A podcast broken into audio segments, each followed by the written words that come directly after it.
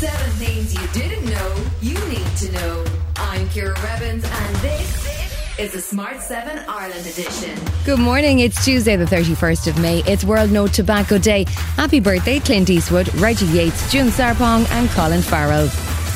Russian forces have continued to bombard the city of Severodonetsk, and now troops have entered the city where battles are ongoing. Ukrainian President Zelensky says the city has been effectively destroyed by Russian artillery and 90% of houses have been damaged. He says Russia will stop at nothing to achieve their goal. Capturing Severodonetsk is a fundamental task for the occupying contingent, and they do not care how many lives they have to pay for this attempt. Monday saw French journalist Frederic Leclerc Imhoff killed when he was hit by shrapnel while on a bus evacuating civilians from the city. On Monday night, the EU agreed to ban 75% of Russian oil imports to increase pressure on Russia to stop the war in Ukraine.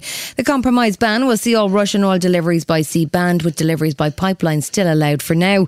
An outright ban was prevented by Hungary, who gets 60% of their oil from Russia. Hungarian President Viktor Orban spoke before the meeting. We agreed that there will be no any suggestion made by the Commission on energy which is not properly negotiated with the member states. And now, out of blue, we have got the idea of embargo and sanctions on oil without answering the questions which related to the Hungarian energy supply security. Taoiseach Micheál Martin was at the meeting and said that Ireland was very supportive of the ban. We're strongly supportive. It's important to have unity, but what's important uh, as well from, from the perspective of the people of Ukraine, that action results from this meeting.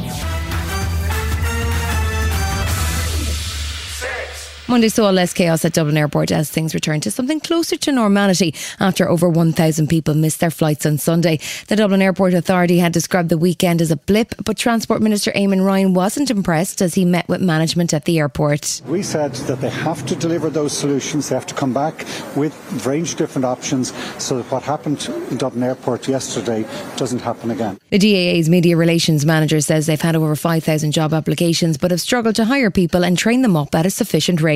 We're looking today very closely why that happened. We want to get back onto that recovery plan, back onto a smooth sailing and accommodate the passengers that are coming in. So the passenger numbers this weekend will be a little bit higher. We have to be ready to deal with those and we're putting the plan in place so that we can do that. A detailed plan is due to be presented to government on Tuesday to outline how the same situation can be avoided over the bank holiday weekend, but it won't be until early July that the airport is fully staffed. Ryanair CEO Eddie Wilson has another solution in mind. We should get the army there, do the queues. They- They're already security cleared.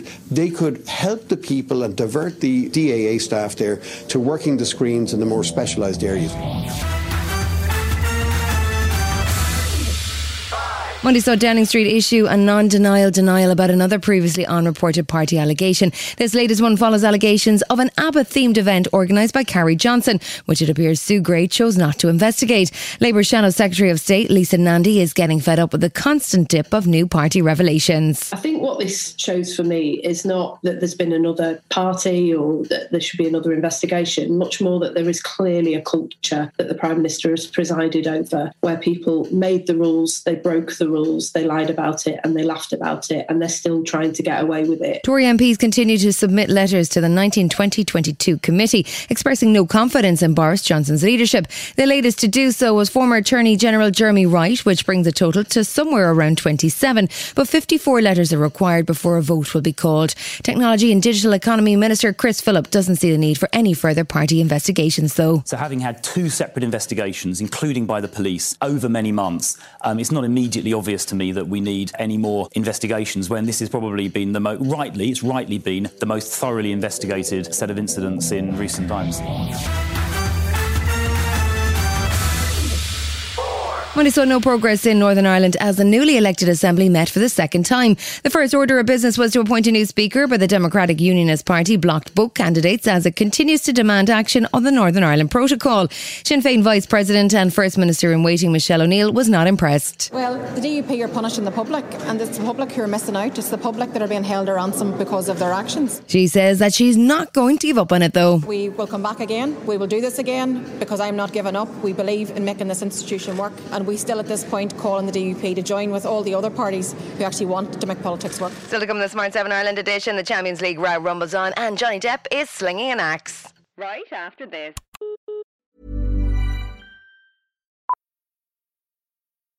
Millions of people have lost weight with personalized plans from Noom, like Evan, who can't stand salads and still lost 50 pounds. Salads, generally, for most people, are the easy button, right? For me, that wasn't an option. I never really was a salad guy. That's just not who I am. But Noom worked for me. Get your personalized plan today at Noom.com. Real Noom user compensated to provide their story. In four weeks, the typical Noom user can expect to lose one to two pounds per week. Individual results may vary. Hey, I'm Ryan Reynolds. At Mint Mobile, we like to do the opposite of what Big Wireless does. They charge you a lot, we charge you a little. So naturally, when they announced they'd be raising their prices due to inflation, we decided to deflate our prices due to not hating you. That's right. We're cutting the price of Mint Unlimited from $30 a month to just $15 a month. Give it a try at mintmobile.com slash switch. $45 upfront for three months plus taxes and fees. Promote for new customers for limited time. Unlimited more than 40 gigabytes per month. Slows. Full terms at mintmobile.com. You should celebrate yourself every day. But some days you should celebrate with jewelry. Whether you want to commemorate an unforgettable moment or just bring some added sparkle to your collection, Blue Nile can offer you expert guidance and a wide assortment of jewelry of the highest quality at the best price. Go to BlueNile.com today and experience the ease and convenience of shopping Blue Nile, the original online jeweler since 1999. That's BlueNile.com. BlueNile.com. Welcome back. The row of the Champions League final continued on Monday. It comes after Liverpool fans were blocked at turnstiles and sprayed with tear gas on their way into Saturday's game in the Stade de France. The French Interior Minister Gerard Darmanin has weighed in, placing the blame on forged tickets amongst Liverpool fans. There was massive fraud at an industrial level and organisation of uh, fake tickets because the pre-filtering by the Stade de France and the French Football Federation saw that 70% of tickets were fake tickets. That claim has been rubbished by fans and reporters, and Boris Johnson has now called for a full inquiry. Liverpool legend Sir Kenny Dalglish was backing the fans. Well, I think the fans are totally exonerated if you read all the press reports, and I think the French authorities should be a wee bit embarrassed. The jury in the libel trial are only back in session on Tuesday afternoon, but Johnny Depp hasn't been hanging around to see whether it is he or Amber Heard who will have to pay out for libel. Instead, he's headed for Sheffield to play live on stage with Jeff Beck on Saturday night. He even took the mic for a cover of Jimi Hendrix's Little Wing.